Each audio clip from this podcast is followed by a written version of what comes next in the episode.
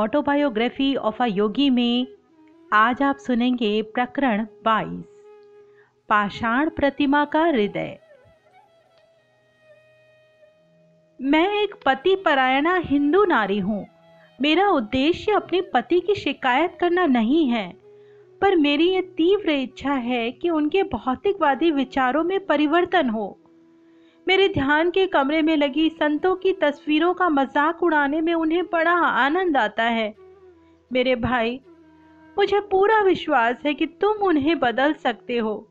बोलो, क्या ये काम करोगे?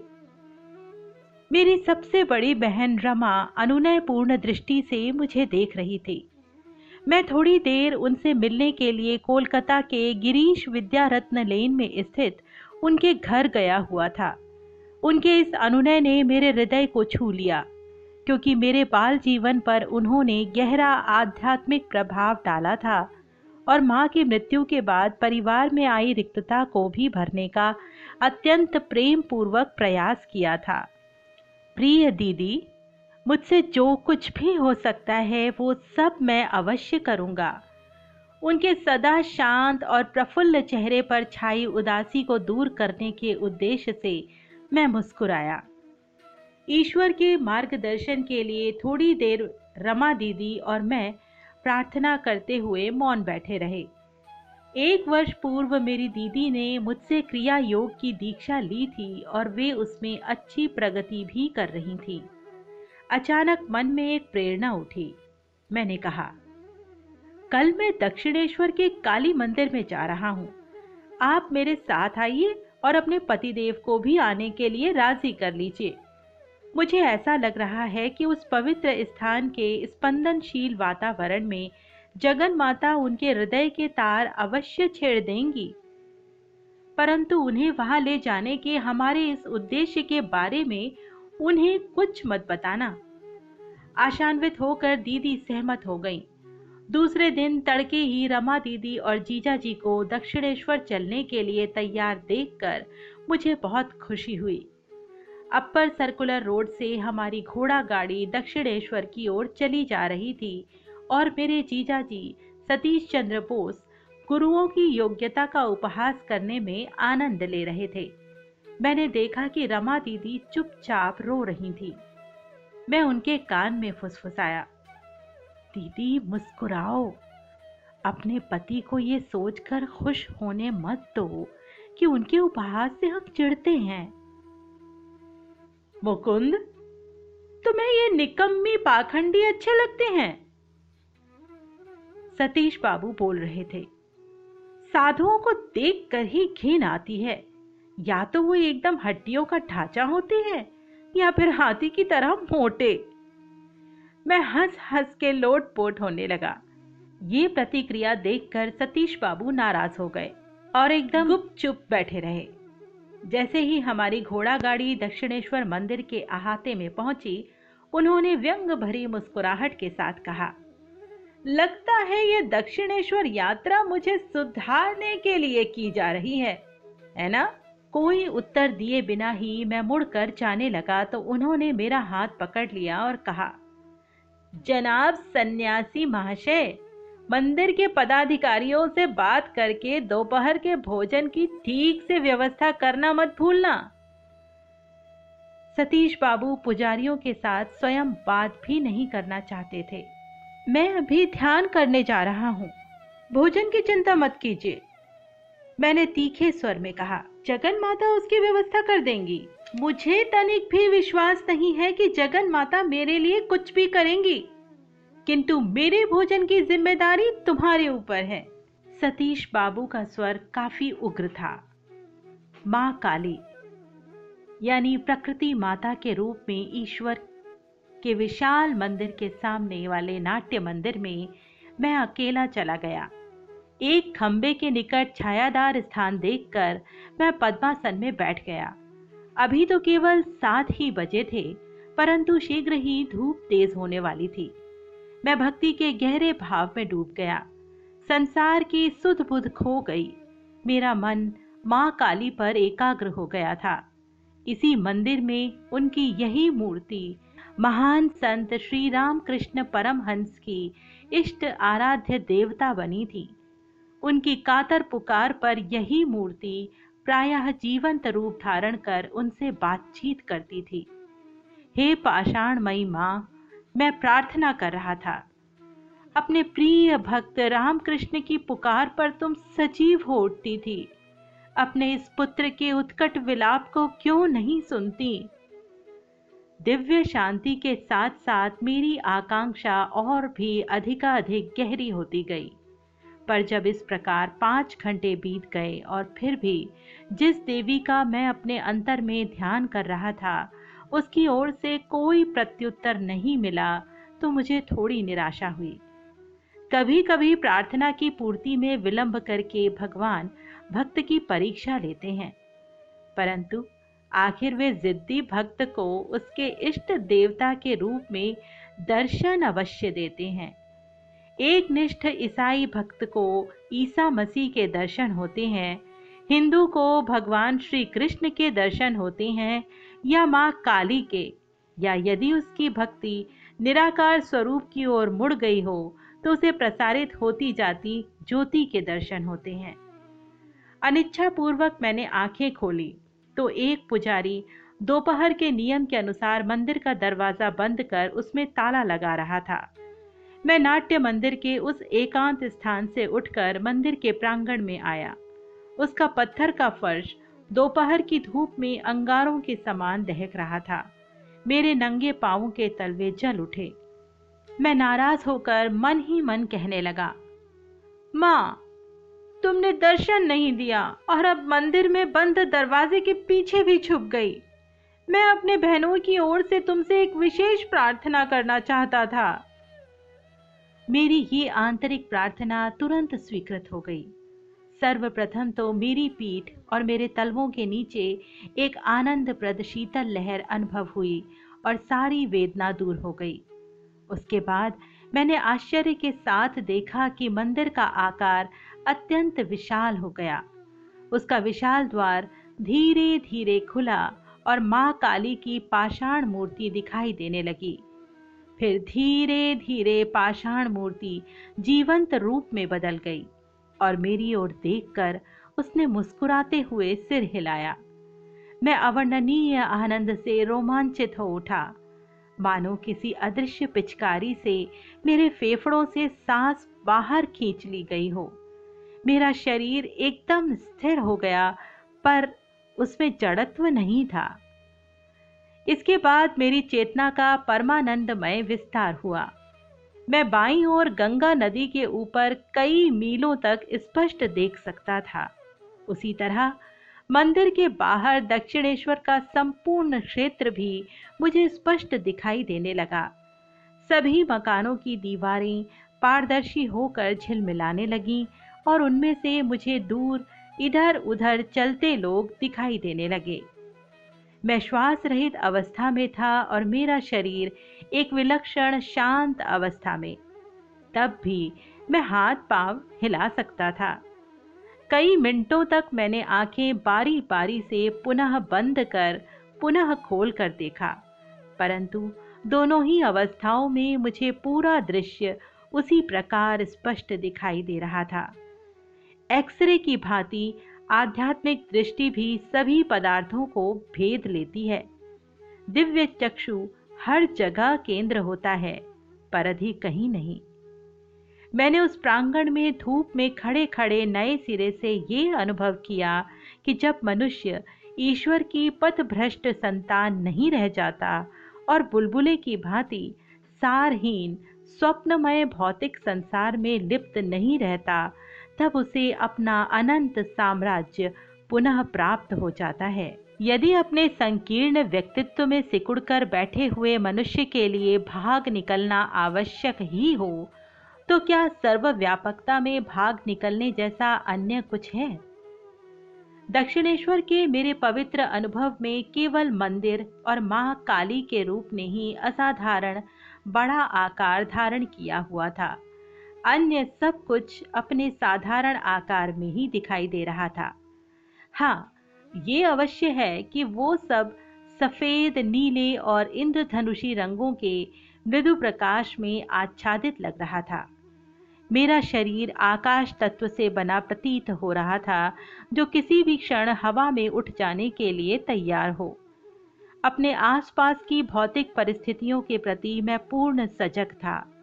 मैं अपने इर्द गिर्द देख लेता और उस आनंदमय दिव्य दर्शन में कोई बाधा डाले बिना दो चार कदम चल लेता। मंदिरों की दीवारों के पीछे मैंने अचानक अपने जीजा जी को पवित्र बेल वृक्ष की कटीली शाखाओं के नीचे बैठे देखा। मैं बिना किसी प्रयास के उनके विचारों को पढ़ सकता था। दक्षिणेश्वर के पवित्र वातावरण के प्रभाव से उनके विचार कुछ उन्नत तो हो गए थे पर मेरे बारे में उनके विचार अभी भी कुछ ठीक नहीं थे। मैं सीधा कृपामयी माँ काली की ओर मुड़ा और प्रार्थना करने लगा। माँ, क्या तुम मेरे बहनोई में आध्यात्मिक परिवर्तन नहीं लाओगी? अब तक मौन रही वो सुंदर आकृति आखिर बोल उठी। तुम्हारी मनोकामना पूर्ण होगी।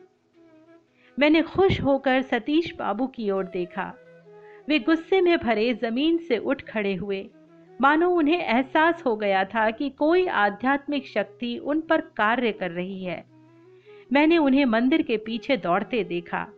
शीघ्र ही वे मुझे मुक्का दिखाते हुए मेरे पास आ पहुँचे। वो सर्व समावेशी दर्शन लुप्त हो गया। देवी का तेजस्वी रूप अब मुझे दिखाई नहीं दे रहा था। मंदिर की पारदर्शिता लुप्त हो गई। और विशाल आकार भी अदृश्य होकर अब अपना मूल आकार धारण कर चुका था। मेरा शरीर पुनः धूप से झुलसने लगा। मैं छलांग लगाकर नाट्य मंदिर की छाया में चला गया। सतीश बाबू भी गुस्से में मेरे पीछे वहीं आ गए। मैंने अपनी घड़ी देखी। एक बजा था। दिव्य दर्शन एक घंटे तक चला था। अरे मूर्ख! मेरे बहनोई बरस पड़े। घंटों पर घंटे बीत गए और तुम वहाँ पालथी मारे, आँखें चढ़ाए बैठे रहे। मैंने कई बार आकर तुम्हें देखा और वापस चला गया। कहा है हमारा भोजन? अब मंदिर भी बंद हो गया। तुमने मंदिर के पदाधिकारियों से कुछ भी नहीं कहा। अब तो भोजन की व्यवस्था करने के लिए बहुत देर हो चुकी है। देवी के आविर्भाव से अनुभूत परमानंद अब भी मुझमें विद्यमान था। मैं बोल पड़ा माँ काली हमें भोजन कराएँगी। मैं भी एक बार देखना चाहता हूँ कि पहले से कोई व्यवस्था ना कर रखने पर भी तुम्हारी काली माँ यहाँ हमें कैसे भोजन कराती हैं? वे चीख पड़े। उनका चीखना पूरा हुआ ही था कि मंदिर का एक पुजारी आँगन पार कर हमारे पास आया। मुझसे उसने कहा, बेटा तुम जब ध्यान कर रहे थे, तब तुम्हारे मुखमंडल पर मैंने दिव्य तेज देखा था। मैंने आज सुबह तुम लोगों को यहाँ आते देखा था, और तभी से मेरे मन में इच्छा हो रही थी कि मैं तुम लोगों के लिए भोजन अलग निकाल कर रखूँ।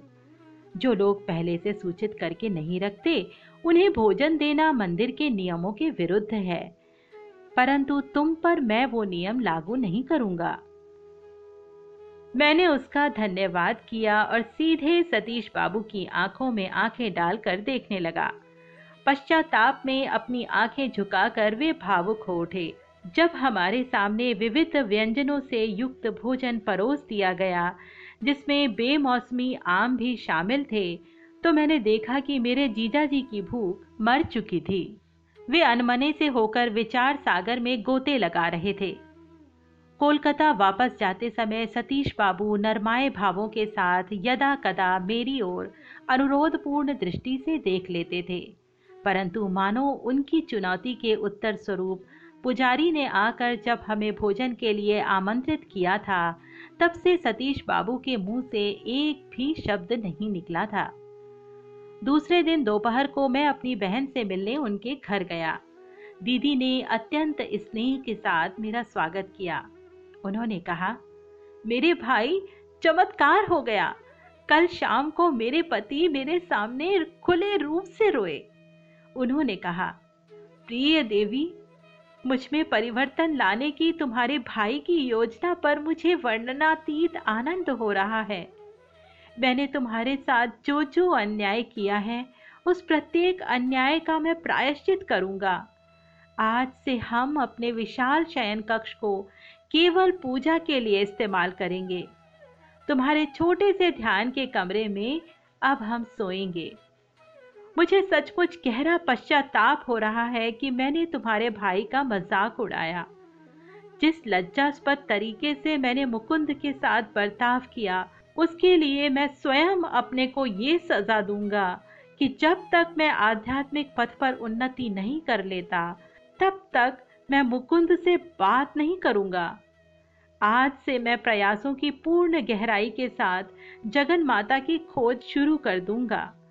किसी न किसी दिन तो उन्हें अवश्य पा ही लूँगा। इसके अनेक वर्षों बाद, यानी 1936 में मैं दिल्ली में सतीश बाबू के घर गया। मुझे ये देखकर अत्यंत खुशी हुई कि उन्होंने आत्म साक्षात्कार में बहुत उन्नति कर ली थी और जगन माता ने उन्हें दर्शन देकर धन्य कर दिया था। उनके घर में अपने निवास के दौरान मैंने देखा कि सतीश बाबू प्रत्येक रात्रि का अधिकांश समय गुप्त रूप से ध्यान करने में लगाते थे, जबकि वे एक गंभीर बीमारी से ग्रस्त हो गए थे और दिन भर अपने ऑफ़िस के काम में व्यस्त भी रहते थे। मेरे मन में विचार आया कि मेरे जीजा जी की आयु लंबी नहीं होगी। रमा दीदी ने अवश्य मेरे मन के विचार को पढ़ लिया होगा, उन्होंने कहा। मुकुंद, मैं स्वस्थ हूँ और मेरे पति बीमार हैं, परंतु फिर भी तुम ये जान लो कि एक पति परायणा हिंदू नारी होने के नाते मैं ही पहले मरूँगी, अब मैं अधिक दिन जीवित नहीं रहूँगी। उनके अनिष्ट सूचक शब्दों को सुनकर मैं सहम गया। परंतु उन शब्दों के सत्य का दंश मुझे अनुभव था। अपनी इस भविष्यवाणी के लगभग 18 महीने बाद जब मेरी बहन की मृत्यु हुई, तब मैं अमेरिका में था। मेरे सबसे छोटे भाई विष्णु ने मुझे बाद में पूरा विवरण लिखा। विष्णु ने लिखा था, दीदी की मृत्यु के समय दीदी और जीजा जी कोलकाता में थे। उस दिन सुबह दीदी ने अपना शादी का जोड़ा पहन लिया था। ये विशेष परिधान किस लिए? सतीश बाबू ने उनसे पूछा, इस पृथ्वी पर आपकी सेवा का आज मेरा अंतिम दिन है। दीदी ने कहा, थोड़ी ही देर बाद उन्हें दिल का दौरा पड़ा। उनका बेटा जब डॉक्टर को लाने के लिए घर से बाहर भागने लगा तो दीदी ने कहा, बेटा, मुझे छोड़कर मत जाओ। अब उसका कोई उपयोग नहीं।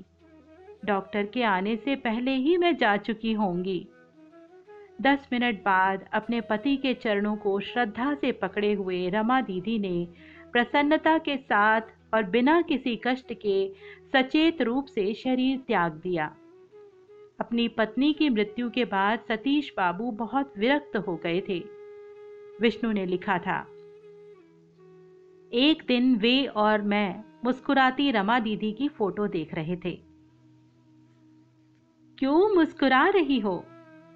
सतीश बाबू अचानक कह उठे, जैसे रमा दीदी वहाँ मौजूद हों। तुम समझती हो, मुझसे पहले जाने की व्यवस्था करके तुमने बड़ी चालाकी की है। मैं सिद्ध कर दूँगा कि तुम अधिक समय तक मुझसे दूर नहीं रह सकती। जल्दी ही मैं भी तुम्हारे पास आ रहा हूँ। इस समय सतीश बाबू अपनी बीमारी से पूरी तरह ठीक हो गए थे और उनका स्वास्थ्य एकदम अच्छा था। फिर भी फ़ोटो के सामने उनके द्वारा कहे गए उन विचित्र शब्दों के बाद जल्दी ही बिना किसी प्रकट कारण के वे चल बसे। इस तरह मेरी बहन रमा और उनके पति सतीश बाबू, जिनका दक्षिणेश्वर में एक अत्यंत साधारण सांसारिक मनुष्य से एक अप्रकट संत में परिवर्तन हो गया था। दोनों ने ही भविष्यवाणी करके देह त्याग किया। प्रकरण 22 यही संपन्न होता है। सभी प्रकरणों का नोटिफिकेशन आपके पास समय से पहुँचे, इसके लिए आप इस चैनल को सब्सक्राइब भी कर सकते हैं।